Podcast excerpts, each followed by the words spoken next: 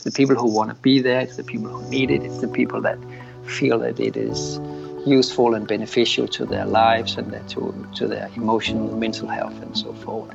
Those are the people that uh, we want in the Yogashala. Hello, yogis, and thank you for tuning in to another episode of Dharma Talk. I am your host, Henry Winslow, and this is episode number 41. That charming Danish voice that you just heard in the opening clip was none other than Tim Feldmann, teacher of traditional Ashtanga yoga and co founder, co owner of the Yogashala Miami Life Center down in Miami Beach, Florida not too long ago, I interviewed his wife, Kino MacGregor. That was episode number nine, and you can check that one out in the archives if you haven't heard it already. But this interview is is different, just as Tim is a different person, and he's got a really interesting story that will be especially of interest to any of you who have a background in dance before you got into yoga, or if you're a teacher, because inevitably you're going to have students walk in the door of your class who are dancers or have dance in their background. Tim and I talk about his history, which included a professional dance career. He was a dancer, a choreographer, and a dance teacher before he got into yoga. So we do talk about that. Moving from a career in dance to practicing and teaching yoga full time and what Tim learned in that transition. We discuss how Tim used a fine arts grant from the Danish government to further his yoga study in India. And then we shift gears and talk about the most significant difference between being an artist and running a small business. Lastly, he leaves us with two things that all yoga teachers must focus on in order to have the most beneficial impact on our current and future students. Now, before we dive into the interview, I do want to point out that there will be no new episode of Dharma Talk next week or the week after, taking a two week break for Christmas and the New Year. So use that time to catch up on old episodes and enjoy time with friends and family. Now, stay tuned through these announcements, and we'll dive into this interview with Tim Feldmann. Yogis, I have a few workshops and events coming up in the New York City area that I hope that you can join me for. On January 26th, I'll be teaching a hips and twists workshop at Three Jewels NYC. If you'd like to sign up, go to henrywins.com slash events. If you'd like to dive deep into your yoga practice and yoga study, I have a couple of options for you coming up in the new year at Lighthouse Yoga School in Brooklyn, New York. In January, we are leading a 200 hour teacher training, and there are still a couple spots left if you'd like to sign up for that. In February, we are doing a shorter four day immersion. This is a great option if you aren't so interested in teaching, but you want to learn all the things that we learn in a teacher training posture clinics, personal sadhana or spiritual practice, and obviously lots of asana class. Either of those two events you can sign up for at henrywins.com slash events. And if you enter the code henrywins on your application, you will save a significant amount of money off the tuition. So check it out and sign up if that's of interest. What's your purpose? What's your vision? What mark will you leave on this planet long after you're gone? I'm Henry Winslow, and you're listening to Dharma Talk, the only podcast where I interview inspirational yogis on how they're changing the world in their own unique ways. Whether you're still searching for your purpose or already walking the path, I hope these stories get you excited to live your Dharma. Hello, Dharma Talk community, and welcome back to another episode Today, I have the pleasure of speaking with Tim Feldmann. Tim is a yoga practitioner. Tim teaches the traditional Ashtanga yoga around the world in the lineage of Pattabhi Jois and Krishnamacharya. He is the co founder of the Yogashala Miami Life Center. And I'll also add that he uh, and his wife, Kino MacGregor, have a podcast of their own called Chat and Chai, which has been really fun to listen to. And I hope you all um, check that out after this. So, Tim, thank you for coming on the show. How are you today? Uh, hey, Henry. First of all, you have a really nice radio voice, man. Thank I didn't you. realize until right now. Uh, but I'm good. Thank you very much. And thank you very much for having me on your show. Yeah, my, my pleasure. Um, Tim, we always start with the same first question. That's kind of the theme of this podcast.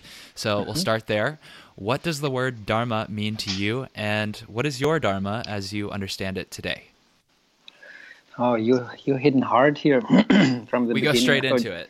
I thought you were going to say something like, "What's your favorite movie?" or something. but um, what does Dharma mean to me? Dharma means um, oh, a lot of things.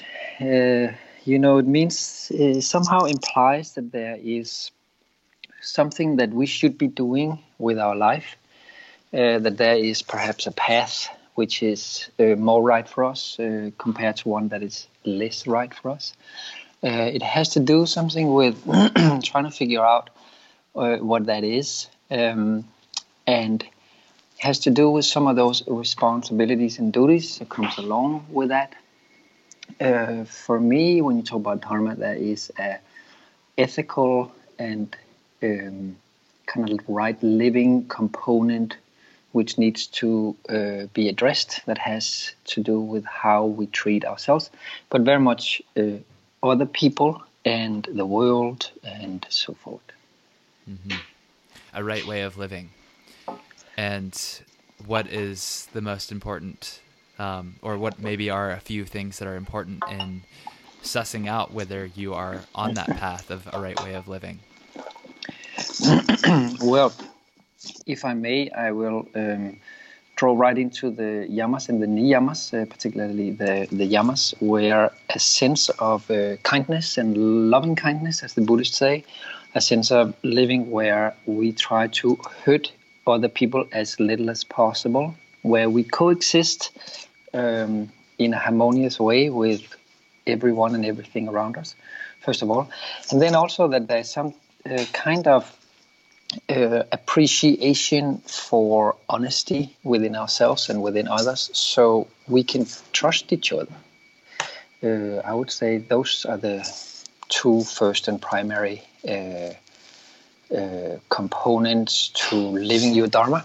Uh, and and uh, as you can hear, we already talking a little bit like moralistic, and there's some ethical uh, consideration that needs to be considered here. Yeah. Um, and I don't know if uh, the listeners go to the same place I do when I hear that, but right away I'm I'm the person who wants to complicate things. And if you're looking at those two priorities, you know, you have the one of not harming people or yourself, and then you have the other of being honest as much as possible. What happens when you know when honesty hurts? Oh, if I may uh, remain within uh, Patanjali's uh, great golden nuggets here, we do um, generally work from the idea that um, unhurtfulness is number one and truth is number two. Or as the Dalai Lama says, you should only speak the pleasant truth, which is, you know, and the the golden shining example is when your uh, your wife says, "Does my ass look bad in these pants?" Right, and you have two choices: you can be truthful or you can be loving, and you know which one to choose. yeah, good example. So, Tim, we I mentioned um, in your intro that you teach traditional Ashtanga yoga, specifically, um, you know, around the world as a guest teacher, but also you have your Yogashala Miami Life Center. What does your personal yoga practice look like these days as it relates to being a teacher and being on the move all the time, and also as it relates to being a practitioner of a traditional, regimented, routinized practice? Well, it's um, it's a little bit less than I would like it to be. I find myself mostly on my mat five days a week. Um, that's one. Second, um, I'm I turned 52 year this year, turning 53 next year. So uh, I generally uh, work from the idea where I ask my body a little bit more than I tell it. So when I was younger, I would tell it what to do, and then it would more likely do it. These days, I have to be more in dialogue and saying, "What can we do today?" and uh, so I'm trying to negotiate how my body uh, feels to make sure that uh, both me and my body we can, you know, have a pleasurable and deep experience on the mat with no unfortunate uh, repercussions after. I think that's a good way to look at it. But um, also, something that I picked up from the way that you answered that question is um, there's a very clear separation of me, I, and my body. And I think when your body does everything that you want it to do, it's a lot easier to get confused about what I am. And I could see that as being a lesson of yoga in and of itself to have kind of a need for a dialogue between the two and how that points back to understanding what I is. Um, have you Certainly. have you yeah yeah and have you learned any uh, what would you say has been a a takeaway for you um, as it relates to the evolution of your practice over time uh, how do you mean in regards to uh, what I consider me and what I consider my body and the differences and similarities? Sure, that or maybe anything else that you've kind of learned as a practitioner for many, many years, seeing how it's changed over time. Oh, it's a good question. I think when I started, I thought that I came in from dance. I was a young dancer and choreographer at the moment, and was very interested in movement, movement in space, and intricate movement, and very much uh, working in the field of movement invention, uh, in the creative aspect of making movements up from scratch, and using many different um, types of inspiration, not only from dance, to define what was interesting to do with the body or not. Um, so when I I started to do yoga, I saw all these intricate folding positions like Padmasana and uh, Garbha and uh, Ganda Bherundasana, and I thought that looks so so interesting. so that was uh, very drawing for me uh, at that time, and also my very first teacher, Lino Miele, he moves like a dream, and uh, as a young dancer there, I just thought whatever this man is doing, whether it's dance or yoga or whatever kind of movement system he's into, I want to learn from him. So the combination of that drew me in, and that kept me going for quite a while.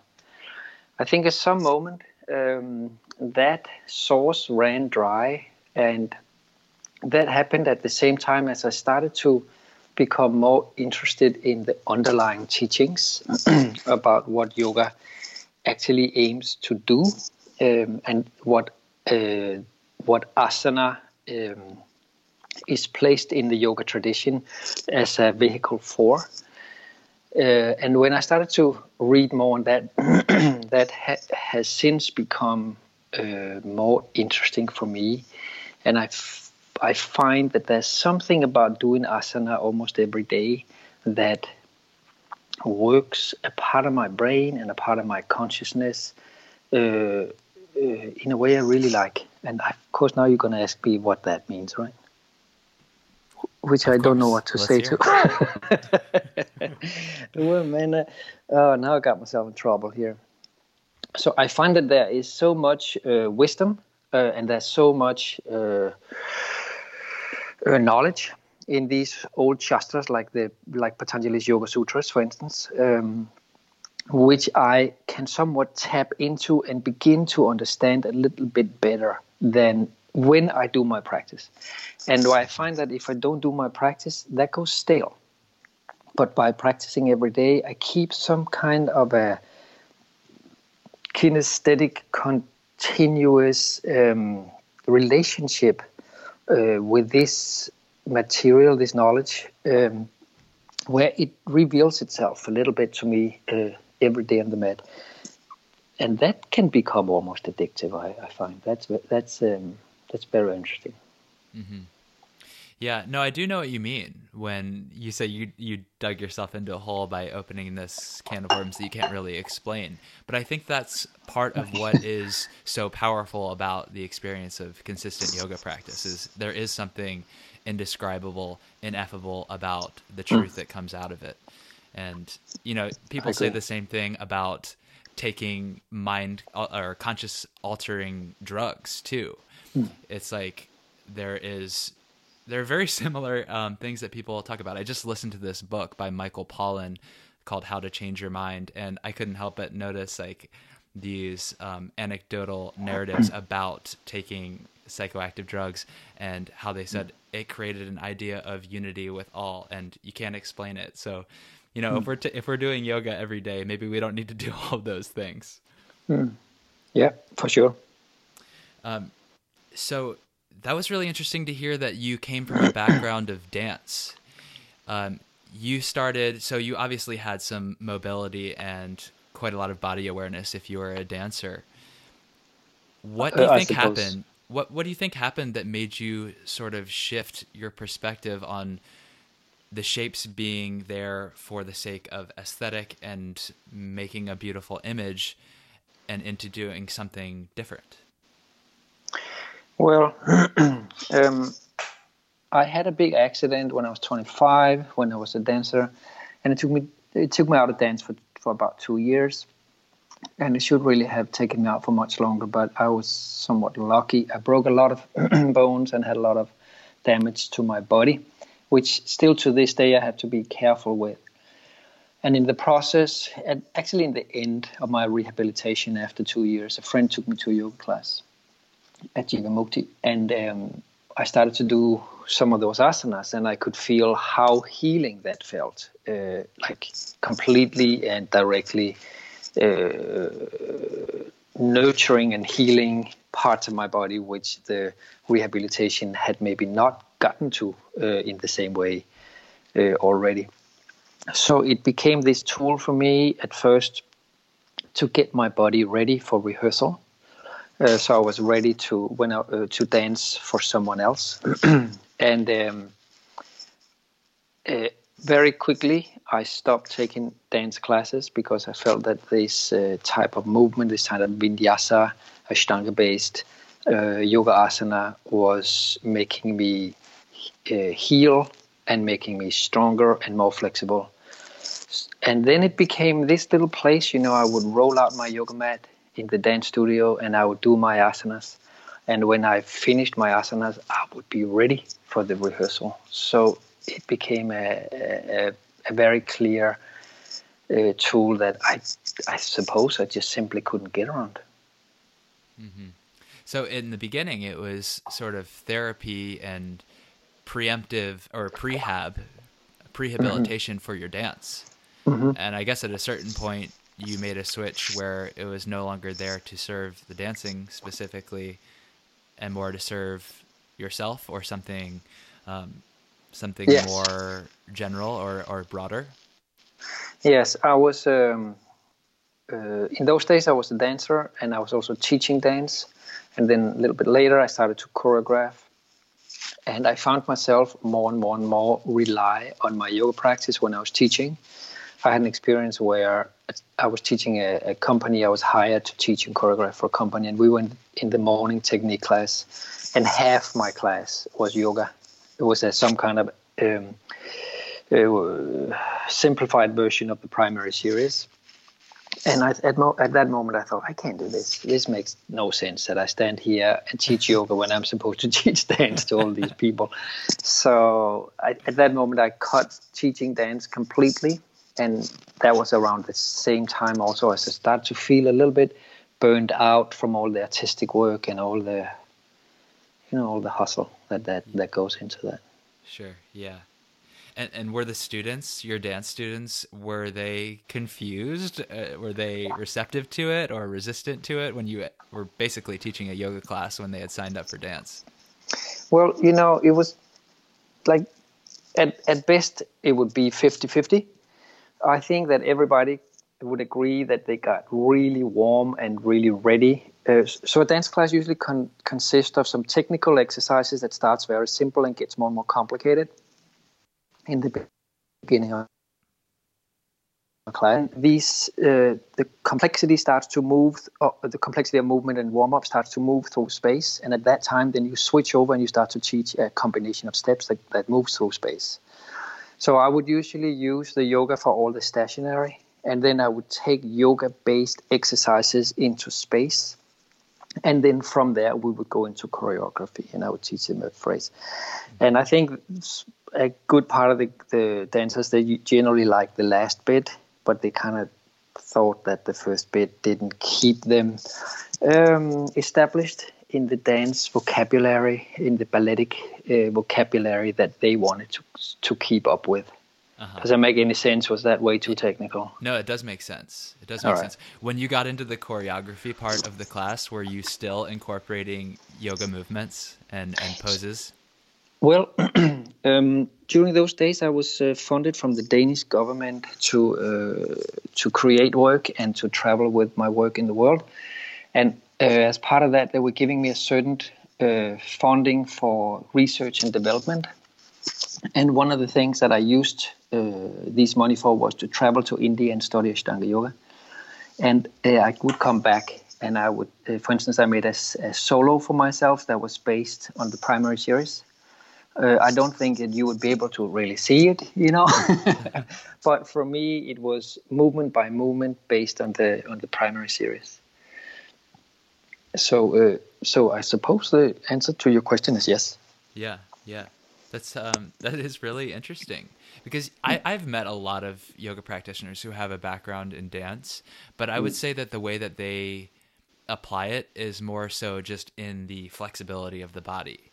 Mm. Not so much of a creative overlap in terms of applying yoga techniques to dance or dance technique into yoga. Mm. Um, so that's really cool. And w- when you started teaching yoga more explicitly and rather than you know under the guise of it being a dance class, did you mm. find that dancers gravitated to you and your classes? Uh, uh, so let me see if I got the question right. Uh, right. So you said when I started to teach more yoga outside mm-hmm. of the dance, if my dancing dance dancer students would come to the yoga class, was that yeah. the question? Yeah.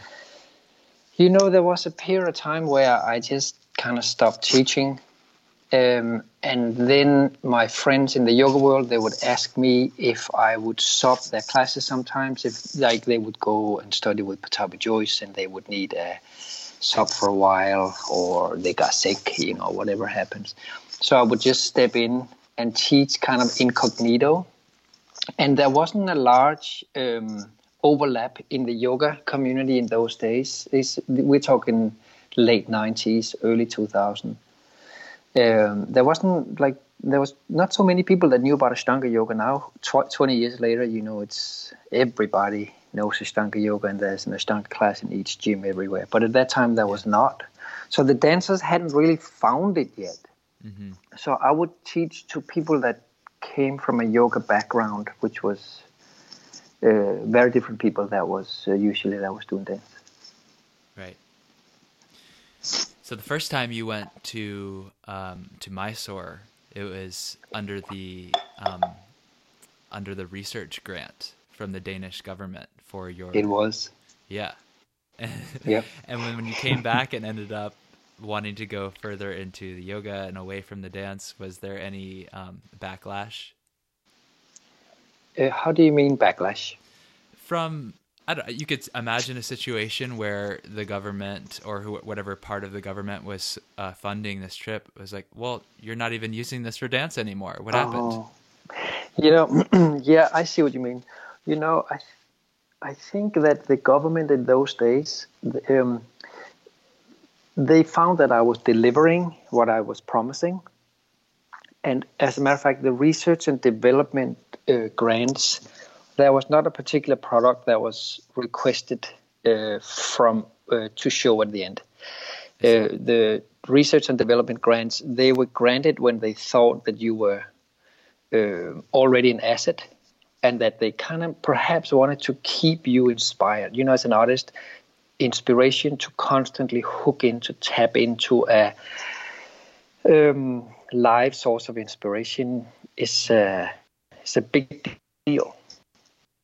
Um, so they the Danish government was giving these grants, I think, to uh, make sure that the artists that they choose to chose to uh, support uh, didn't grow old and stale somehow. So I could do whatever I wanted with those money. Then I had another another batch of money, which was for production. Now those were much much more tightly um, uh, regulated. I see.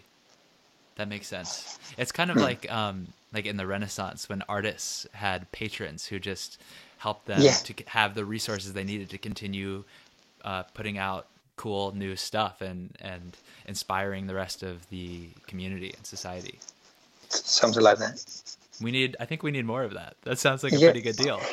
You know, the Danish government they put a lot of money into uh, arts in the 90s and uh, you know there was a big crisis uh, in the early 2000 and they started to wean all that stuff back so i see it, mm-hmm. it's different these days i hear but luckily i i'm not part of that yeah it was a moment in time and you were there yeah. at the right time it was a good time so how did you uh, move from denmark to the us and end up in miami and opening your yogashala Yes, so on one of these trips, uh, traveling down to uh, Kerala to practice with Lino Miele, uh, who was my teacher at that time, I met uh, this lady called Kino MacGregor.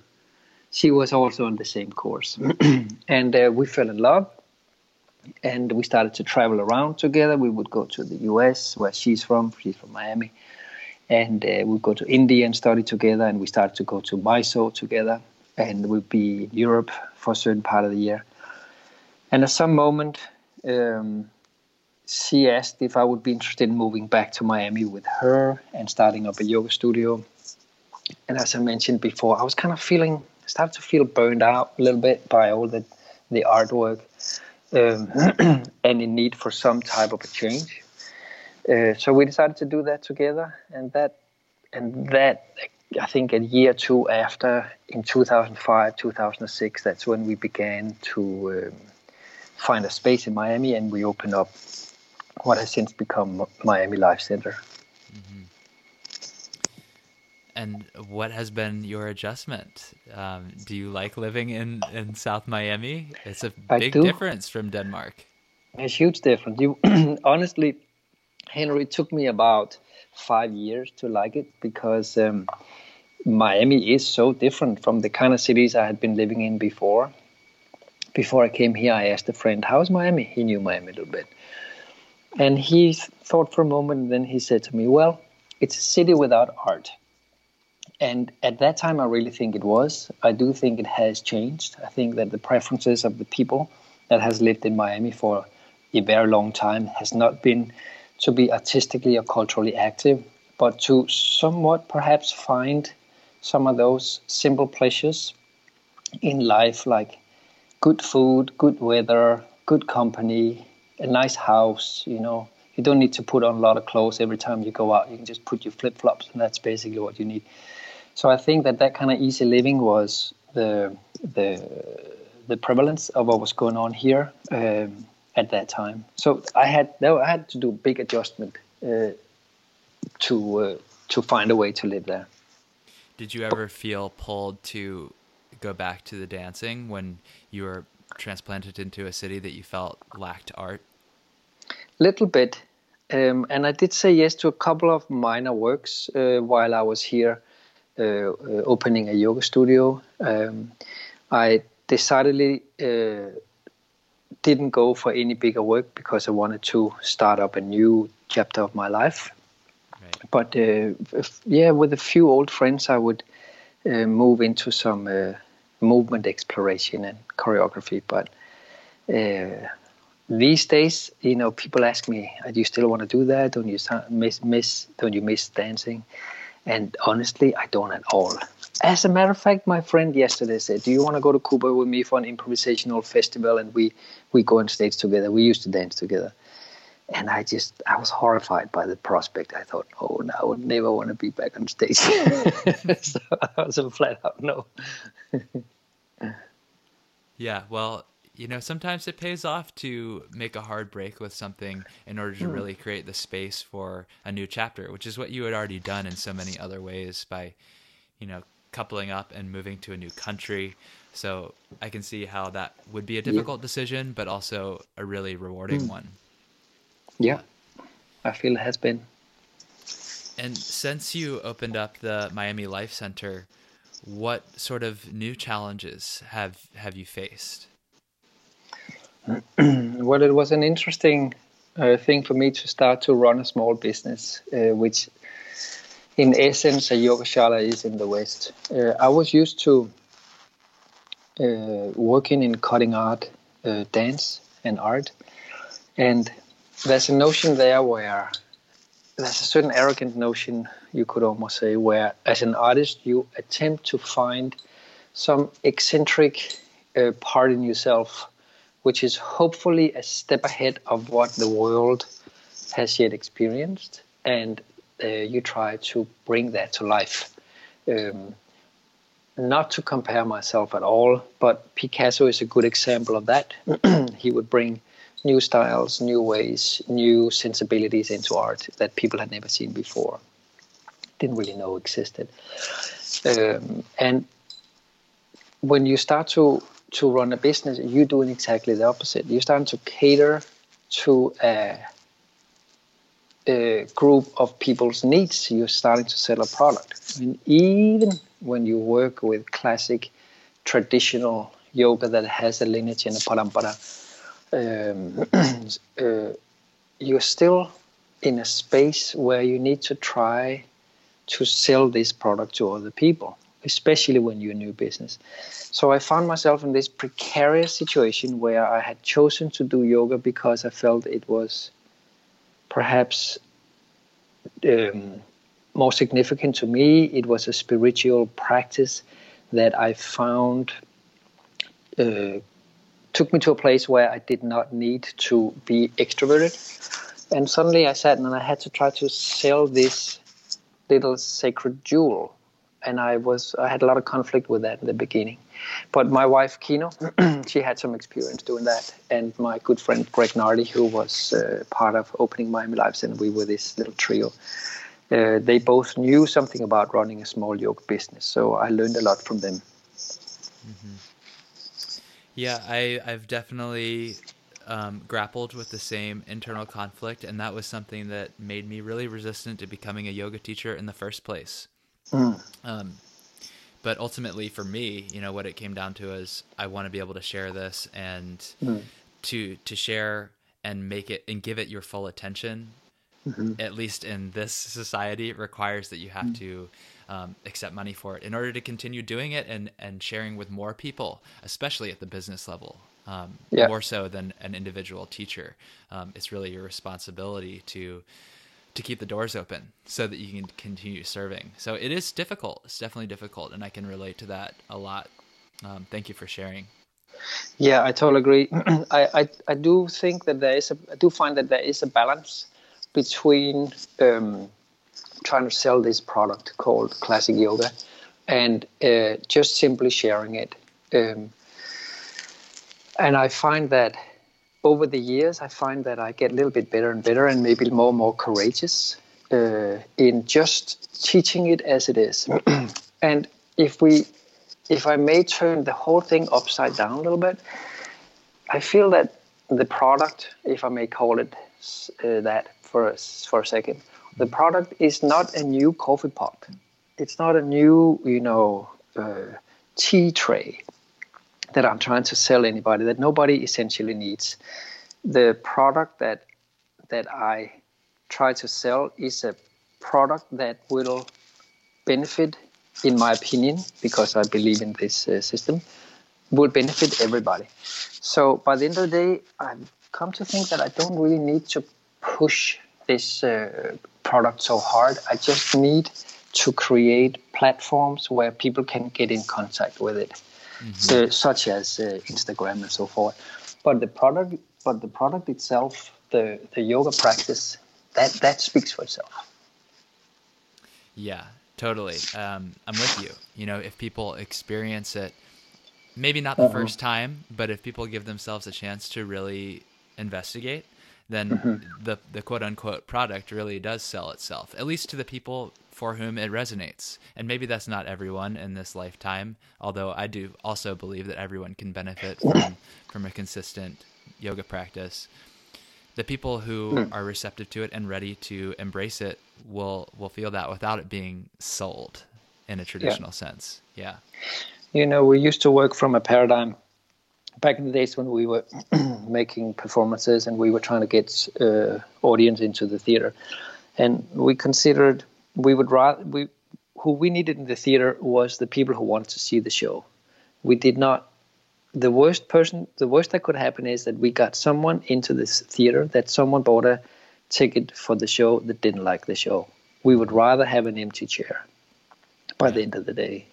And it's the same with yoga. You gotta it's the right people you would you want in the shala. It's not any people. It's the people who want to be there. It's the people who need it. It's the people that feel that it is useful and beneficial to their lives and their, to to their emotional and mental health and so forth.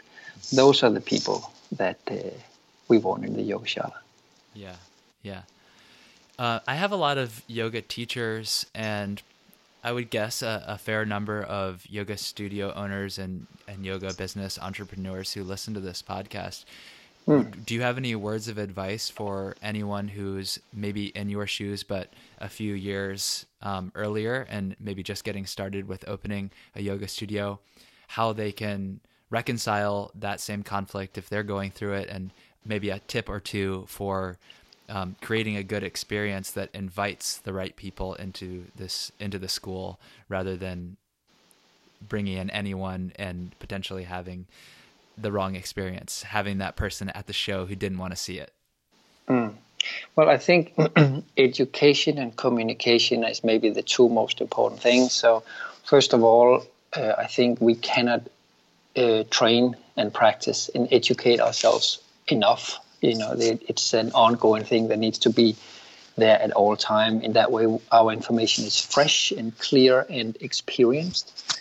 So that's very important.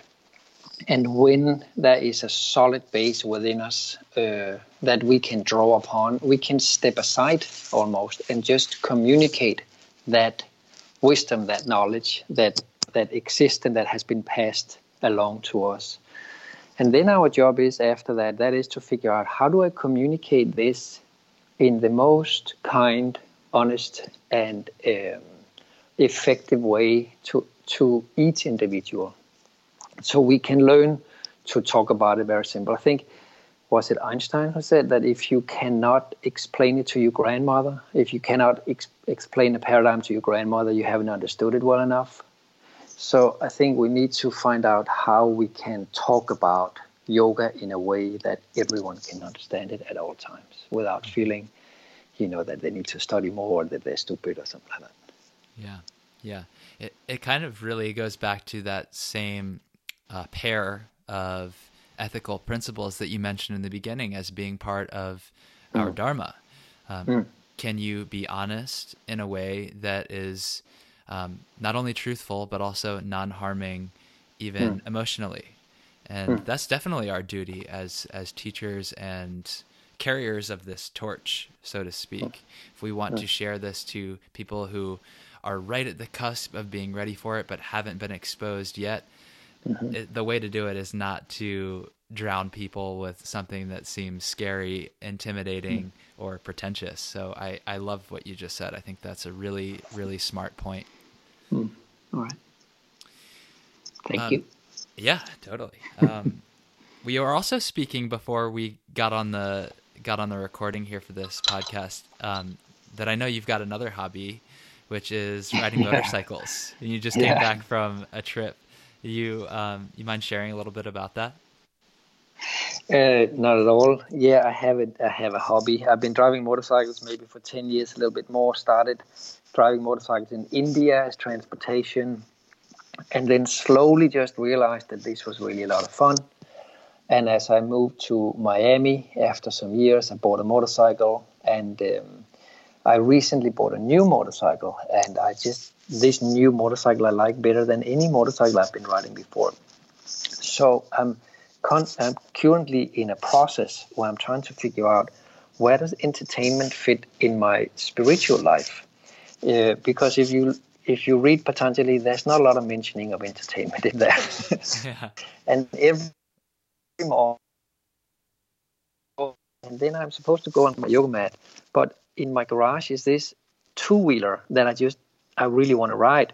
So I'm sitting there on the stoop to the garage, looking at my motorcycle and think, and talk to it as a matter of fact, and say, you know what, I'm gonna have to go on the mat for a couple of hours, but I'll be back, and then we can take a ride. so at the moment, you know, my yoga practice and my motorcycle is kind of two opposite um, entities because of uh, the time I have available in the day that I could potentially free up. So uh, yeah, that's my that's my new um, my new what's that called uh, paradigm of suffering in my life. yeah, it's the uh, the angel on your shoulder and the devil on your shoulder calling exactly. you over to the bike. Exactly. Do you ever find that there are aspects of the yoga practice that apply while you are taking these trips when you're on the ride? Oh yes, so that's where you were going. So we spoke about that a little before, didn't we? So yeah, so um, I had this experience recently, for instance, where uh, I was riding on the highway. It was raining, and uh, we were going 80 miles per hour, or something like that. And uh, there was lots of cars around, and it was getting dark. And um, when all that compiles together, then that get, can be a little bit scary on a motorcycle because the protection level is uh, is still kind of low. So I tend to get a little nervous. I tend to get a little, little anxious. And as you probably know, when we get anxious and nervous, then the body starts to get a little bit more tight, and we and our reflexes start to get a little slower and so forward. So I was thinking, how can I relax a little bit in this moment. so I start to do some ujjayi breathing and I start to do a little bit of Mula Bandha because that tends to help. That takes me down into my Muladhara. And when I'm there, then I tend to overthink things a little bit less.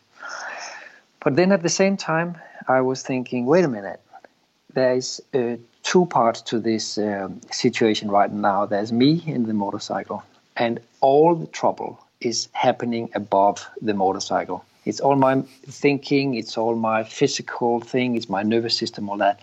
And when I listen to the engine, there's no problem. The, the engine is doing exactly what it wants to do. And if I just keep still and quiet and let the motorcycle do whatever it needs, we're going to be fine. And then I tried to do the thing where I drop down into the motor, into this wonderful mechanical construct that the boxer engine of the BMW is and the, the, the motor was completely hunky dory, completely happy. And I thought, Samadhi's there, man. So then from there, I just dropped my, my, my consciousness into the motor, and then we were riding along. And it was this whole spiritual experience. It was my little Zen moment there. Yeah. You went from Dharana to Dhyana straight to Samadhi. Right? Something Ins- like that, yeah. Inside, inside the motorcycle, yeah. in the engine. Yeah. Tim, do you have any um, any things coming up either at the Mi- Miami Life Center or elsewhere that you would want to share with the audience? Maybe some things that um, our listeners might be able to join you for. Uh, yes. Um, first of all, we have um, uh, my teacher, uh, Sharathji. He's coming in uh, in May to guest us again in Miami. The first, the very first week of Miami of of May from May 1 to 7, uh, 2019. And he'll be teaching primary series and intermediate series, and we would love to see you down here. He is on a US tour. Uh, right before that, he'll be in Stanford, California, teaching for a week there. Same program. And when he leaves us here in Miami, he'll go to New York and teach up for Eddie Stern uh, at the Brooklyn Yoga Club at Ashtanga Yoga New York. Um, I forgot the exact uh, dates, but uh, the week after that. So that is so exciting for us. It's such an honor to be able to uh, welcome uh, Sharath that he says yes to our invitations to come here the second time. That's super exciting. So that's the first thing. Um, and the second thing is I'm teaching a, a, workshop in March at Miami Life Center for one week. We focus on classic uh, yoga. We do Mysore style in the, in the morning, and I will be teaching Yoga Sutras in the afternoon, which I'm very anxious about. I have to drop down into my internal boxer engine for that. It's first time that I teach a full week of um, of more, more like academic structure uh, usually I prefer just to use it as part of the asana teaching and talk about it when it comes up with a student. I feel that's a really perhaps the best way to learn what Patanjali is trying to say, what yoga is about. But um, I'm going to try to give it a go, you know, in that good old fashioned uh, classroom format. So come down and support me. By the way, those those uh, classes are free because uh, you know, I don't know to which degree I can deliver. okay, so uh, you you heard the man. Come down to Miami Life Center on in March for the Yoga Sutras lecture series, and in May you can um, take class from Sharath Jois, uh, either in Miami or another one of his stops in the U.S. tour. Um, if you're in New York, he's going to Eddie Stern's Shala. Very cool. Um, thank you for sharing all of that. And Tim, apart from getting your message out on this podcast, what are you doing today to live your Dharma? What am I doing today? I have a bunch of emails that is calling at me. Is that part of? I suppose that's part of my Dharma. I so suppose that, it is. that's it for today. cool. Well, now seems like the perfect time to move on to the final section of this interview. All of mm-hmm. these um, Dharma Talk interviews end this way with what I call the prana round. So I'm going to ask you six rapid fire questions and okay. ask you to answer minimum one word, maximum one sentence. Okay? Mm. Yep. Right. Here we go. Yeah, always got to get the nice throat clearing in before the prana round. Is this is where you sink into the Muladhara. like, holy cow, what's he going to ask me? All right, here we go. In one word, why do you practice yoga? Knowledge. What is your favorite yoga pose and why? Surya Namaskara. A, I don't know. I've just found myself the last couple of months. I really love it. And you know, I, I think Pattabhi Jois said that all of the poses are contained in the Surya Namaskara. So that's a nice answer to get them all in. Hmm, maybe, yeah, yeah. uh, what is the single best cue or piece of advice you've ever received from a teacher? Always go gentle. That's a good one. Mm recommend one book, either modern or ancient, for our listeners? The Bhagavad Gita. Any any commentary that you prefer. I personally really like Eknath Easwaran's uh, commentaries. I think he's a poet by heart. All right. Is yoga for everyone?